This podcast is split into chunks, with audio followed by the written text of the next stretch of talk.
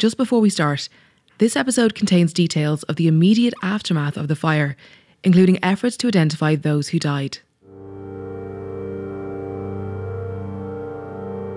At around half two in the morning, on Valentine's Day 1981, smoke was still rising from the Stardust. Fire crews were working to contain what remained of the blaze. Hundreds of young people stood looking at the nightclub. There was panic and confusion. More than 800 of them had been inside barely an hour ago. People were scrambling to find their friends. Did they make it out?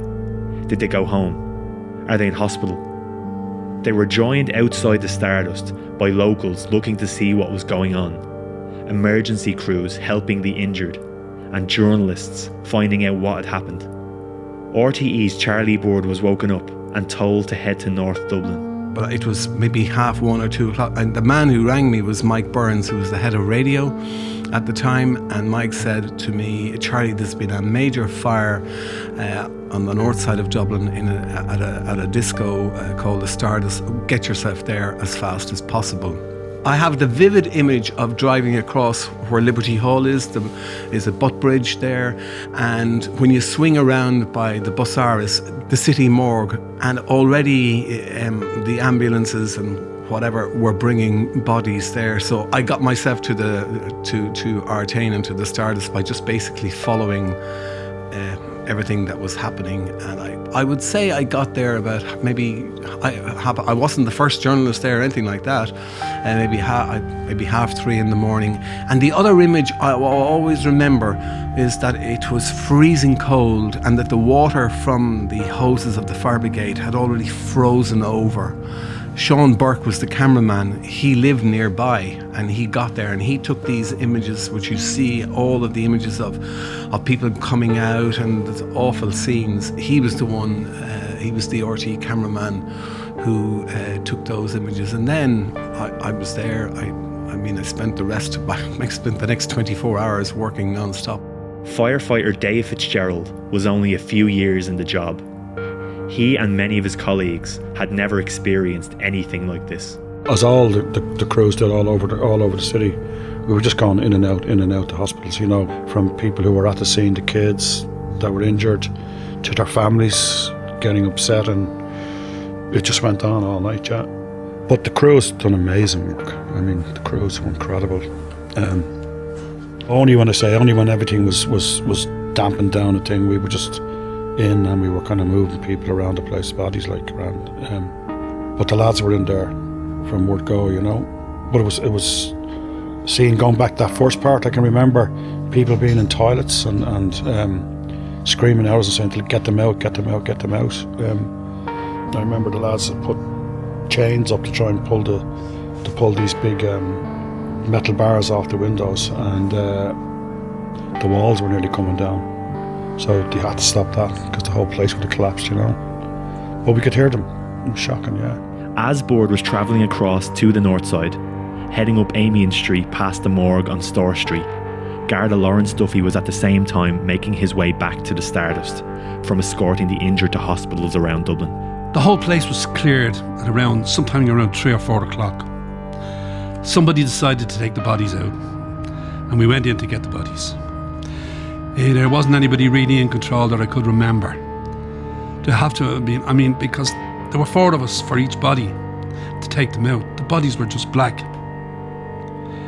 So you were trying to take the body out into the alleyway. And then the fire brigade were hosing them down to try to cool them off because you couldn't put them in the ambulance the way they were. The bodies were taken to Store Street and Vincent's. I probably took out about seven or eight bodies, just in and out, doing it like clockwork. I've had 15 years and I've seen a bit. There were some young men and girls there, they were fantastic. Some young firemen, they knew what they were doing. I don't know how they survived it. The scene was chaotic. Gardaí, paramedics, fire crews, anyone available. They'd all gone to the Stardust to try to bring the situation under control. They'd remain there for hours, for days. Many who escaped the fire uninjured were there as well, unsure of what to do next, in shock. Eventually, there was nothing left to do other than go home. And that's when everything else began the process of identifying the victims, the investigation into what had caused the fire, the funerals, a tribunal of inquiry.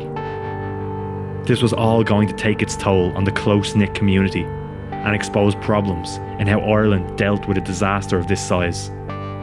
But that was all to follow. Errol Buckley, who had won the disco dancing competition, walked his girlfriend back to her parents' house in the early hours of that morning. He hadn't seen his brothers Jimmy or Albert since the fire had broken out.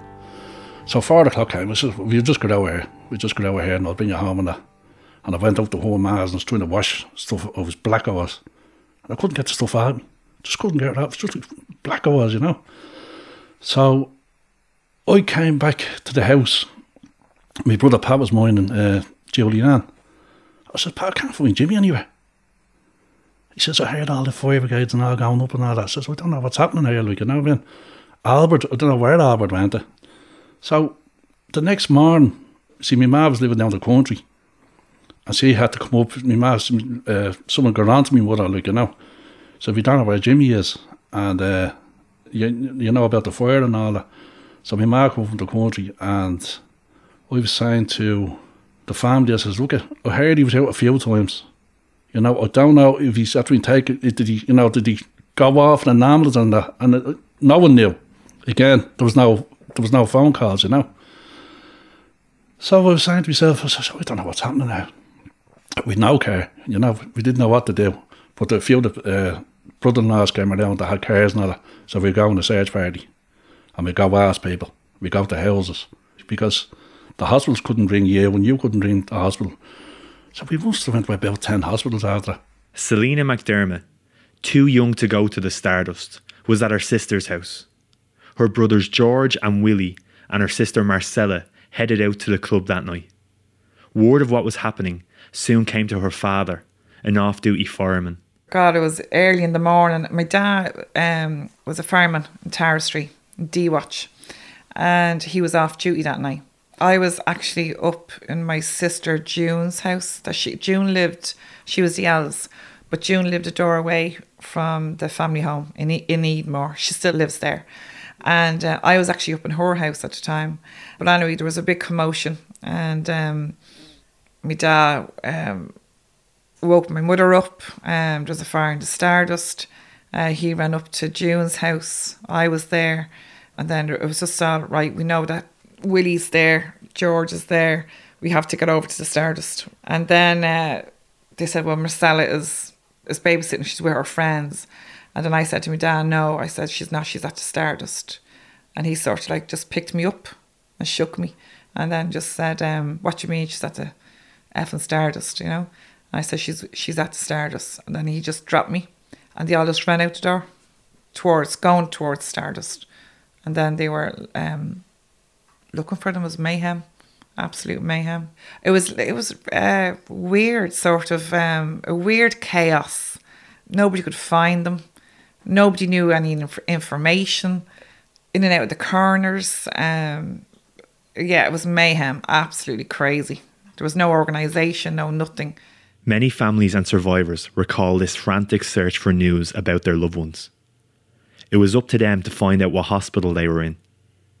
Even before sunrise, the entire community began to realise the scale of what had happened, the scale of the tragedy. Catherine and Susan Darling, along with their friend Paula O'Brien, remember huddling around the radio with their families. So we came home, then my ma was, of course, and crying. And Karen uh, was but she, she looked down the road. She says, My house in darkness, so my man and dad's in bed, so they won't know what. So she says, She came in with us, and we all sat in the kitchen. We next to me, we put on the radio, and we were sitting in there listening to the radio saying, You know, people are on it saying such a body is, so, is, is missing, and such a body is missing. And there was, there was a girl across the road, Paula Lewis, was missing. Mary Kenny from down the road. Uh, Sandra Lawless. These are people we would have went to school with. Then the two Keegans. Who else? Helena Mangan. They were all from around these roads. I think there was seven altogether. That's from from Stowe. from just around here. No, oh Michael French, yeah, across the river. Colgan. Uh, Michael French would have been a friend of ours. He was never identified till years and years and years later. Mick French, lovely fella. I actually, when I went home, I got my man and dad up out of bed. My cousin was missing. One, one of my cousins was missing. And me ma went into the hospital with our sister. And he went to every hospital going and he couldn't find him. But they actually met Mrs. Keegan that night. And they eventually found my cousin. He was okay. Now, he was burned, but he was okay. he's okay. And my ma come home and she had, she saw the reality in the hospital and she just broke down and she said, Thank God we're all right, you know. When, but she said, There's a poor woman up there and she can't find her two daughters, Mrs. Keegan. And that'll always stay with her, you know, and what she saw in the hospital is in. That was the reality for me. Yeah. When she came in, when she came back from the hospital. And as I said, standing out at the door the next morning, well, when, when it got daylight, and everybody was out on the roads, and they were all saying, Look, at Paula Lewis never came home. And Paula lives across the road here. Paula Lewis never came home last night. Our man dad's going into all the hospitals. You know, Sandra Lawless is missing, and Paul and Sandra and Mary Kenny would have been friends. Debbie Osborne. Or Debbie Osborne was missing. Now, Debbie Osborne survived it. Uh, but she lost three of her friends, was it? She, she went with three others and she was the only one who survived it. And all these different people were missing. Some of them were accounted for, they were in hospital. You were hearing then, oh, such a body's all right, she's in the hospital, or he's in the hospital. But then as the days went on, then the likes of poor Mick French, that was never identified for years later, whereas Mick French was missing. You know, and like we would have known Mick well. Uh, and this is kind of what you were getting for the next week, maybe, was it? Or more even, till you knew exactly how many people were after being killed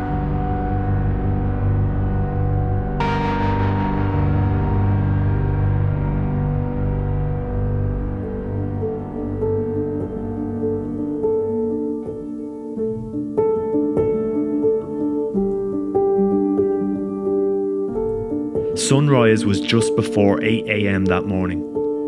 It was bright, clear, but still freezing cold. From the outside, the extent of the damage to the Stardust wasn't completely apparent. Windows were blown out, concrete blackened by the smoke, but the interior was completely destroyed. It was a mess of burnt tables and masonry. Aerial photos taken that morning show the roof caved in. Families around North Dublin were starting to hear bad news. It travelled fast. Eugene Kelly was on a ship in the Irish Sea at the time. News came through on the radio about his brother Robert. And I was on the, the Kilkenny ship travelling from Dublin to Fleetwood. There was a freight ship I was working on. And I recall, stayed back in Dublin next morning, I heard all this commotion all over the radio station. People said there was a big fire in the standard. We were up getting Valentine's cards for our wives, myself and another crew member, Billy Hutton. And next all of a sudden, uh, one of the crew members come up to me room. He says, Eugene, you're wanting down in the office. I said, for what? He says, Eugene, I don't know. You better go down and see the chief horse. He wants to have a word with you. So I went down thinking, was there something wrong? Blah, blah. So he says to me, uh, Eugene, I'm after getting a call from, from your family. You have to get home straight away. There's been a big fire in the Stardust last night. Your mother and father's been out looking for him and he's searched all hospitals and there's so many dead that he's not, he hasn't been found. And all, all his friends had been down to the house, so they all got out. So I went back up to get somebody stuck by me around. And to be honest with you, Sean, I just broke down rather than crying. Just as something told me that he was one of them ones who, who died in the fire. Morris and Phyllis McHugh were in the UK that weekend for a wedding. Their only daughter, Caroline, didn't want to go. She stayed behind to go out that night. Now, Caroline didn't want to go because the Stardust dance on, the competition was on. So we were saying, well, you can't stay at home on your own, you know. At this time, she was 17 and a half years of age. So her friend who just, just lived across the road uh, said, well, you don't worry, Caroline can stay with us and we'll look after her for the night, only for a weekend and a wedding. So anyway, we headed off on the Friday. And we stayed in Phyllis's uncle's house in Manchester. Uh, and on the following, we stayed there that night. The following morning, which was the Saturday morning, we went up to the local shopping area. And Phyllis's uncle came and uh, called us and said, there's had to been a phone call from Dublin. There's had to been a serious fire in Dublin in the Stardust, and uh, Caroline is missing. So they were all getting ready for the wedding that day. So we decided, we said, look, we'll disappear. We'll try and get a flight home. And they hadn't any flights coming back to Dublin that day.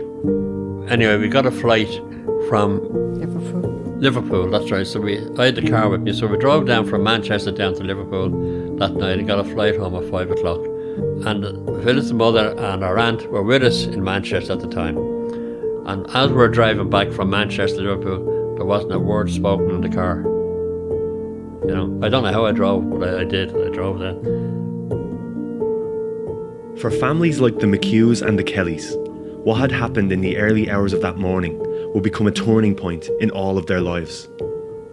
And even for people not directly affected, for people all across Ireland, the Stardust Club in Artane was about to become something etched in their minds. If you were around back in 1981, you remember where you were when you heard about the Stardust fire. It led radio and later television bulletins. Journalists flocked to the scene to cover it. The first editions of the Evening Press and Evening Herald newspapers were out early that afternoon. The Evening Press ran with Disco fire disaster. At least 43 die in City Inferno. At least 43 people were burned to death and over 200 injured, some seriously, amid scenes of indescribable horror at a Dublin disco cabaret early this morning. The scene was one of utter confusion, and nobody in the first hour of the tragedy had grasped its magnitude. It was only when fire brigade men succeeded in getting into the heart of the building that the terrible toll was discovered. The Evening Herald bore the headline Cabaret Holocaust. Dublin mourned its dead children today. A tangled mess of charred wreckage stood as their funeral pyre.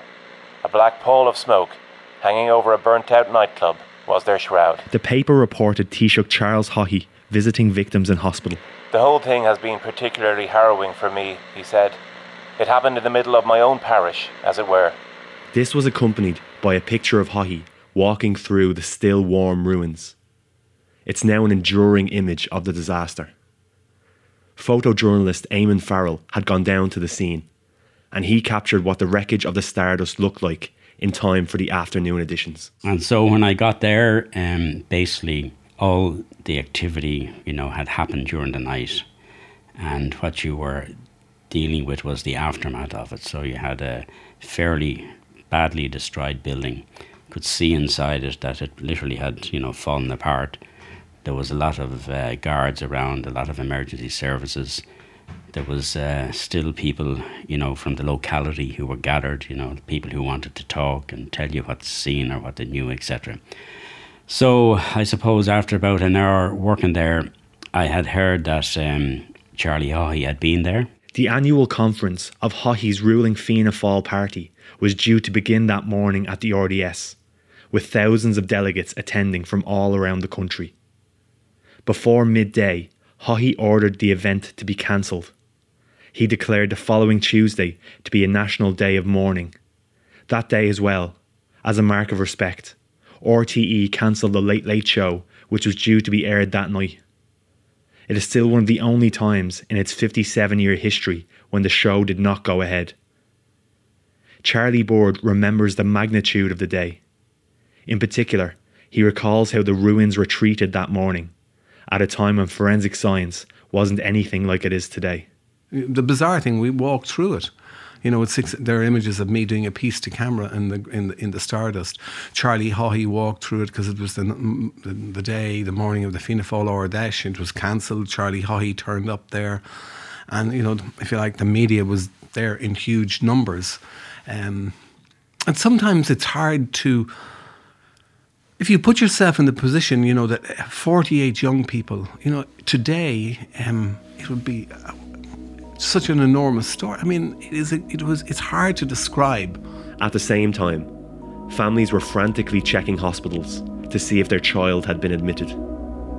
Others were making another trip onto the morgue, preparing themselves to receive the worst news. The McHughs rushed back to Dublin to find out what happened to Caroline, their only child. So I arrived back in Dublin about half seven or so. We went straight down to the morgue and uh, when we got to the morgue, then they were explained to us that uh, Caroline was so badly burnt that, uh, that they advised us not to see the remains. So we were sort of in shock. We were going along, but we wanted to see Caroline, but we were such a shock at the time that we went along what everybody said. Were telling us what to do, guiding us along. So anyway, they brought out a piece of Caroline's jeans and it was the back pocket of her jeans and, and it was soaking wet. And in the back pocket was a cone that was melted. And they also handed us a watch that was burnt to bits. And a chain. And a chain. And that was badly, badly burnt as well. Lorraine McDonnell had to break the news to her parents that no one could find her sister Teresa. The whole day, this Saturday, obviously they were out going from hospital and trying to find, giving the names and nurses or whatever who was in charge saying no, her name's not here. People haven't given the names. Uh, her name out, nobody's given her name out. So my dad came, I don't know what time it was in the afternoon, they eventually came around, got home and I remember my father going upstairs and next I heard him crying upstairs. I went up to him I said, Dad, Dad, we've, we've found found her. And he looked at me and went, I'm sorry. Don't be worrying, Dad, we, find her. He was apologising for crying. And the, actually then, the Sunday, my father ran well, my uncle's, the only place you have, didn't go is to the city morgue. So he went and he found, she identified her by a ring my mother had given her for her 16th birthday which originally belonged to her, and my father had given to her when they were 16 years married, and he turned to ring, and the, the brown scapula. And just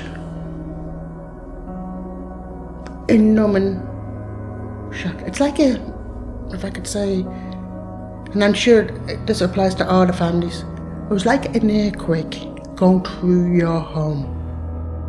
The Frasers, from south of the Liffey, anxiously waited for word of Thelma. Morris remembers the moment he heard news about his sister. We had uh, dental records uh, to positively identify uh, Thelma.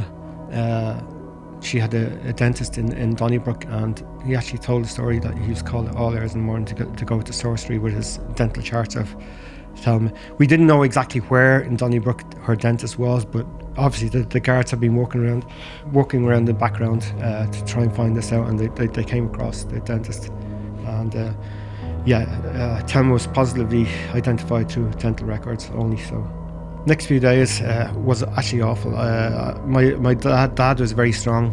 Uh, my mom also very strong strong person, but to see your father, who's you know an ex-army man, and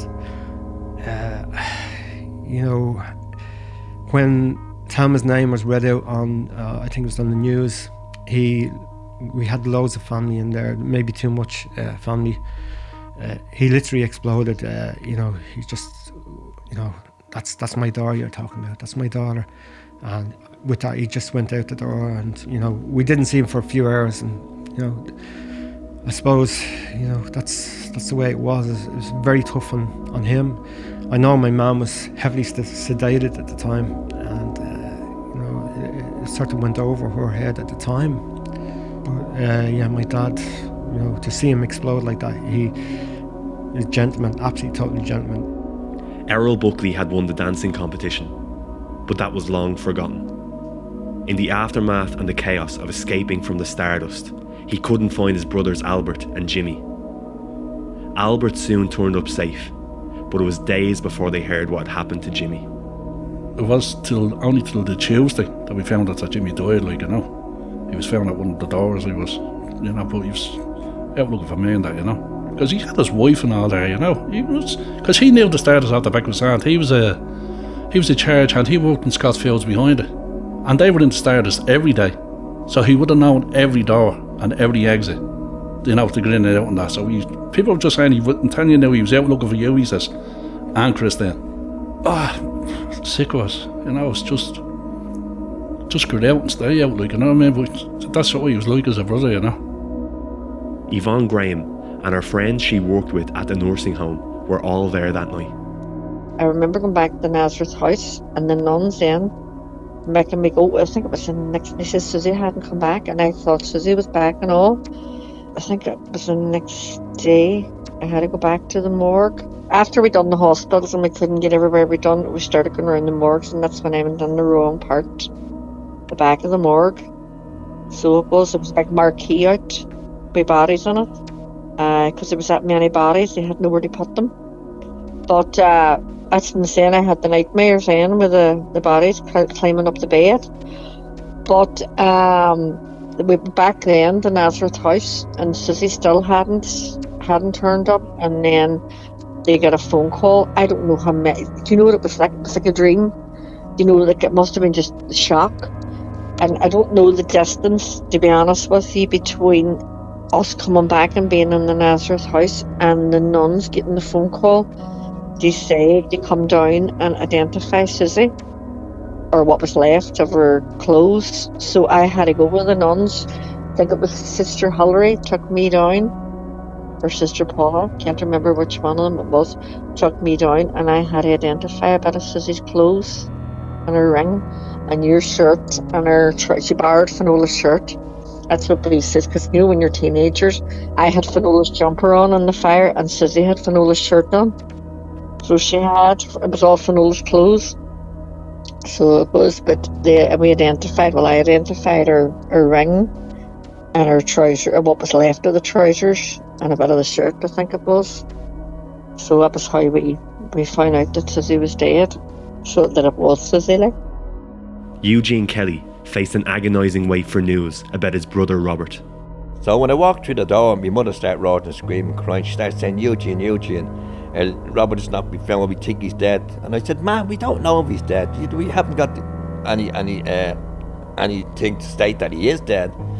So as the days went on, we, I was going in and out into, into the morgue in, in uh, Street there with my sister, and I always remember it was on the Tuesday, if I can recall, that one of the guards, Fiacana, came out when he was holding a bit of this uh, material, and it was like velvet. Now, I, I was always aware of Robert's velvet jacket, and just a lump of it. And he said, Can you identify it? And I said, Yeah. And soon I just remember just collapsed. And then all of a sudden, which I said in many of interviews I've done, I just collapsed and brought home in a police car. And soon I went into the mother, because my mother was in a bed, bedroom, she would get out of bed. So as soon as she hears me roaring and screaming, crying coming through the door, she knew Robert was, was dead, you know. So um, it's it's just just a day I'll never forget. The McDermotts lost three children. Yeah, it was one by one. Um, yeah, it was Willie. Um, yeah, they they they found Willie. Yeah, yeah. So it was, then that just my mother was just, um, obviously you know like devastated, absolutely devastated. Yeah, and then um, George and Marcella. So. The identification of bodies continued for days the first of many funerals was held early the following week. And during this time, the fire still dominated the headlines, but a difficult aspect was starting to emerge for the families a narrative of arson. Monday's Irish press ran a story that a former barman claimed the fire was set deliberately. On the same day, the Evening Herald's front page had a quote from the owners Not our fault. The owner of the Stardust, Patrick Butterly, has declared that he now firmly believes that the fire which ripped through the huge entertainment complex had been started by arsonists. The Irish Times had this line from Gardaí. The Garda investigation of last Saturday morning's fire in a North Dublin entertainment centre in which 48 dancers died will consider the possibility of arson, although a Garda spokesman yesterday confirmed that they had an open mind as to the cause of the blaze and had yet to establish the exact time of the outbreak. In 1981, Eamon Dunphy's career as a journalist was just beginning. The former professional footballer was tasked with covering the story on the doorsteps for the Sunday Tribune. Alongside the claims of arson, it's apparent that from the very outset, class was a central aspect to how many people viewed the Stardust tragedy. This happened in working class North Dublin. Even today, this idea of a class divide between the north and south of the city still exists, but it was even more pronounced back then. Many survivors and families of victims believed that because of this, assumptions were made about the cause of the fire that lingered. And they feel there was an eagerness to sweep this under the carpet and just move on. Dunphy was a familiar face and now a sports journalist, but he was also from a working class area. This was the first big, big story, and I was working as a uh, sports writer. but Jim Farley, who's news editor, was old style uh, news editor, very good, and he said, "I want you to go with Emily O'Reilly, who's now gone on to great things in Europe and elsewhere. Was the ombudsman, uh, so and two others, and I, you go because you're working class, and uh, I know you don't do news, but those people will know you from the telly, from doing the football and playing football, and uh, they'll be more receptive. Dunphy told the newsroom that he wanted to make sure that the interviews were handled sensitively. But we went in, you know, in a, what we believed would be a non exploitative way. In other words, you know, don't take advantage of people who are grieving to get, uh, you know, a story. But it, when we did go out, the devastation uh, was clear, and of course, at that point, the devastation was sort of compounded in a big way by the f- fact that it was believed to have been an arsonist from their own community who'd thrown something into the stardust and caused the fire. The entire community was reeling. So many young people had died, and so many of them from within a small area. People had never experienced anything like this. Linda Bishop knew many of those who had died, and for Errol Buckley, not only did he attend his own brother's funeral, he went to many others. Just went out onto the road and people were hugging each other. Uh, you know, everywhere you went, it was you knew somebody or you'd hear another name. Like I say, we had heard so many people died, but then you were starting to hear the names and more names. And a girl who was in my class in school, two actually who were in my class in school, and uh, yeah, just just so many. And then there was two of the Keegans, and there was three McDermotts. Oh Jesus, it was just it was unbelievable. And then there was a girl on, who lived on my road, and she had a little girl, so she was killed. And then you heard of another couple who were, you know, they left a baby behind. But uh, oh, it was it was horrendous. It was just horrendous. And then we'd start the funerals, and every day, you know, every second day there was a funeral, and you're trying to make this funeral and that funeral. And then, of course, we're all just seeing each other, and it was yeah, it was horrendous. I think there was about four or five funerals a day, like you know, man. And there was funerals we wanted to go to, but they were on the same different days, and you know, people that we knew and that, you know, you're just, I was almost just going to funerals. So because it was all the north with. Nobody was left unaffected. For the journalists tasked with covering it, like Charlie Bird and Eamon Farrell, it was harrowing to witness. But I was out for one of the funerals out in Sutton, and it was a cold day, and to see all those relatives, you know, there were huge numbers. I mean, sometimes there was five and six funerals a day, and they were taking place every day. It's it's so hard to uh, get your head around it. Some of the pictures I took there kind of, you know, they kind of stuck with me. I mean, one of the pictures I took, I think, shows, I think, about 13 hearses lined up outside the church in, in Kilmore. I remember when I was in the graveyard, I mean, I think there was about five funerals taking place at the same time, you know. So I kind of covered uh, two of them, and uh, they were they were a really really rough introduction to photojournalism, but they were probably something that once you experience it, uh, you realize that what your job was was to record what you're seeing and not to try and intrude. But sometimes, if you want to record how devastating and how avoidable a particular disaster was, you have to intrude a little bit. And on that occasion, even though I was quite experienced, but I, looking back on it and even looking at the images now, I'm happy that it was necessary to show the grief of the people who, like the parents who were left, etc., so that people would remember, you know, how devastating it was. You know. The funerals continued for days. Garda Lawrence Duffy made an effort to provide escorts for as many of them as possible, to try to give those who died a dignified ceremony. This type of gesture left an impact on Morris Fraser. Like we had family come over from England and, and wherever. I think when you see when you when you see the the, the hearse come out of uh, Street, uh, uh, the mortuary and sorcery, uh, that's when it hits you. You know, that's you know you know your sisters and that, and uh, that's basically it. You know, you just have to get on with it. Um, but that's probably the first time I actually broke down when I seen it, and uh, Dad was was very strong. You know, he, he overcome all the the problems he had earlier on. You know, he was you know very very strong and. Uh, the respect shown by, by everybody was was amazing in, in Dublin. You know, uh, going across the Liffey, you know, one of only two people on, on, on the south side. Uh, traffic stopped, uh, guards everywhere. You know, it's just the respect was amazing. You know, and I'm sure it was on on the north side as well for, for the other victims. Uh, yeah, that's that's when it really hit. You know, hit me personally. You know, so. We've heard from families struggling to identify the remains of their loved ones through dental records, through pieces of clothing. The Darlings and Paula O'Brien remember a ceremony for seven young people who had died in the fire. None could be identified. However, just prior to burial, the remains of two were identified Richard Bennett, Michael French, Murtagh Kavanagh, Eamon Loughman, and Paul Wade were all buried together. Like we went to all the funerals that we could go to, that you were, that you had, yeah, that you had the, what would you say, that you could cope with. Do you know what I mean?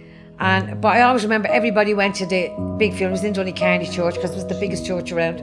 Coffins were laid at the top of the church, and I think, if I'm not mistaken, I had on an unidentified male, and that's the way they were buried together in the one grave because Nobody knew. Nobody knew who owned what child, which I thought was horrific. To have your child and not even be able to bury your own child, you know what I mean? It was absolutely heartbreaking for their parents, I think.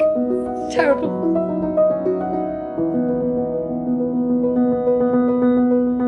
Ireland needed to know how this tragedy could have ever happened.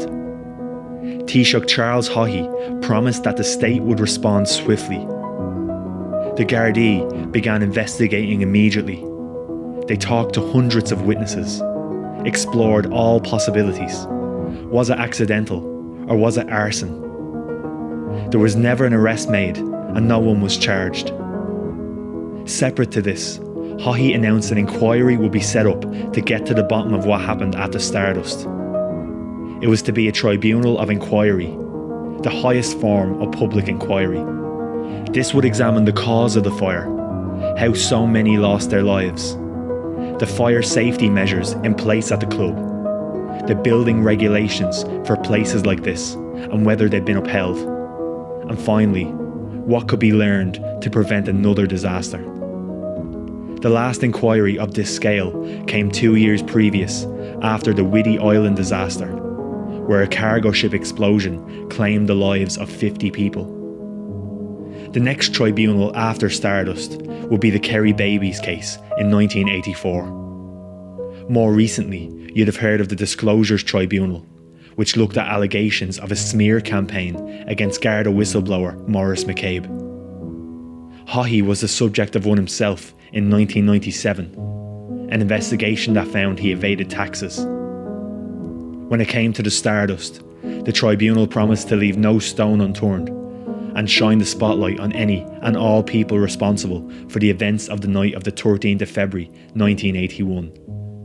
However, many of the families feel this did anything but. Given their dissatisfaction that was to follow, some have taken a dim view of Haughey's promises to get to the bottom of what happened that night.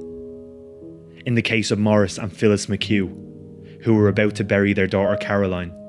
He wasn't someone they felt they could put their faith in from the very start. At that time, the bodies went to church the night before.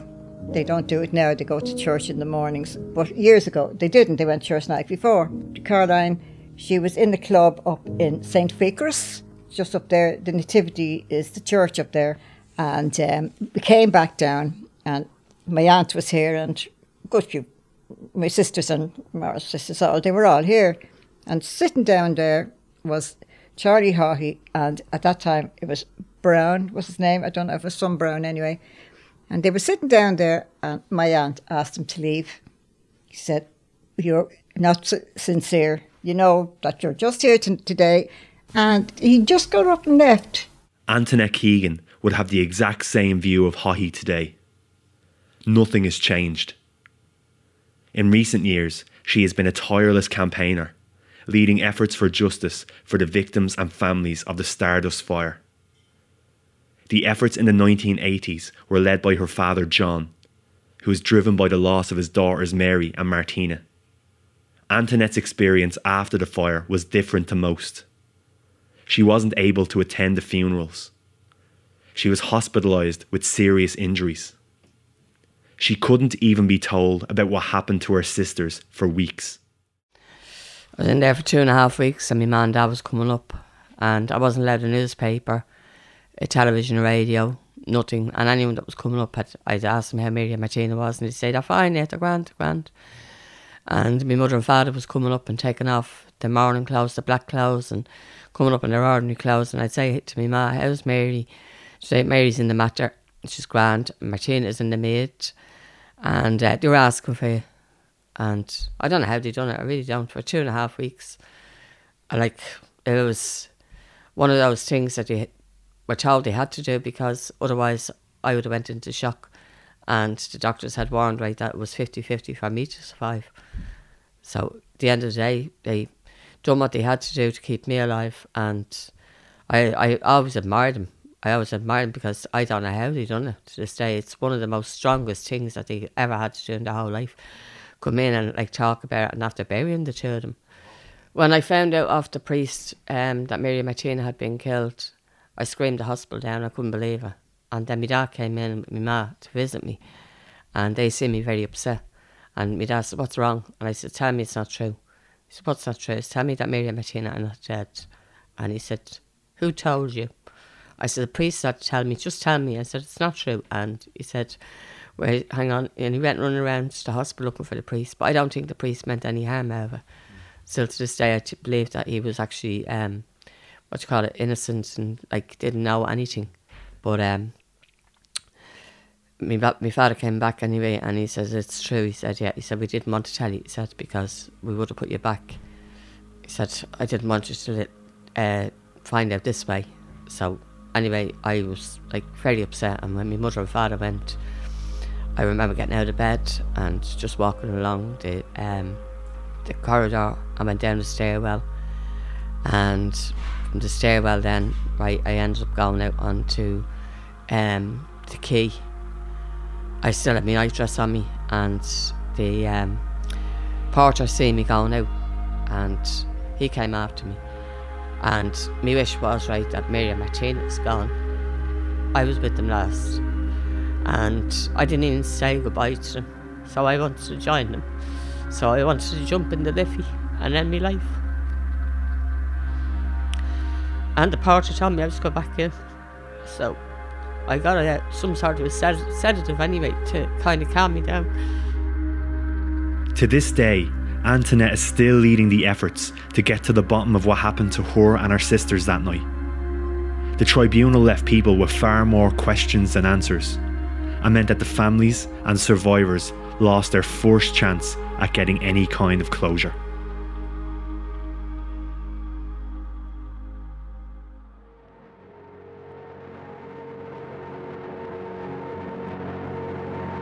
Next time on Stardust. They were all shocked that we were still living because uh, they were all told that we had died in the fire. As Our understanding of the effect of trauma on people has changed a lot uh, in the intervening 38 years. You were told, like, if you didn't accept this compensation, right, and you go to court, like, if you lose your case, you can lose your home.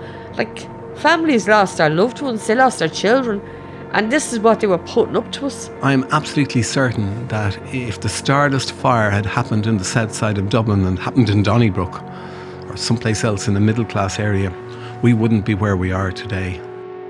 If you're affected by anything raised in this episode, support is available.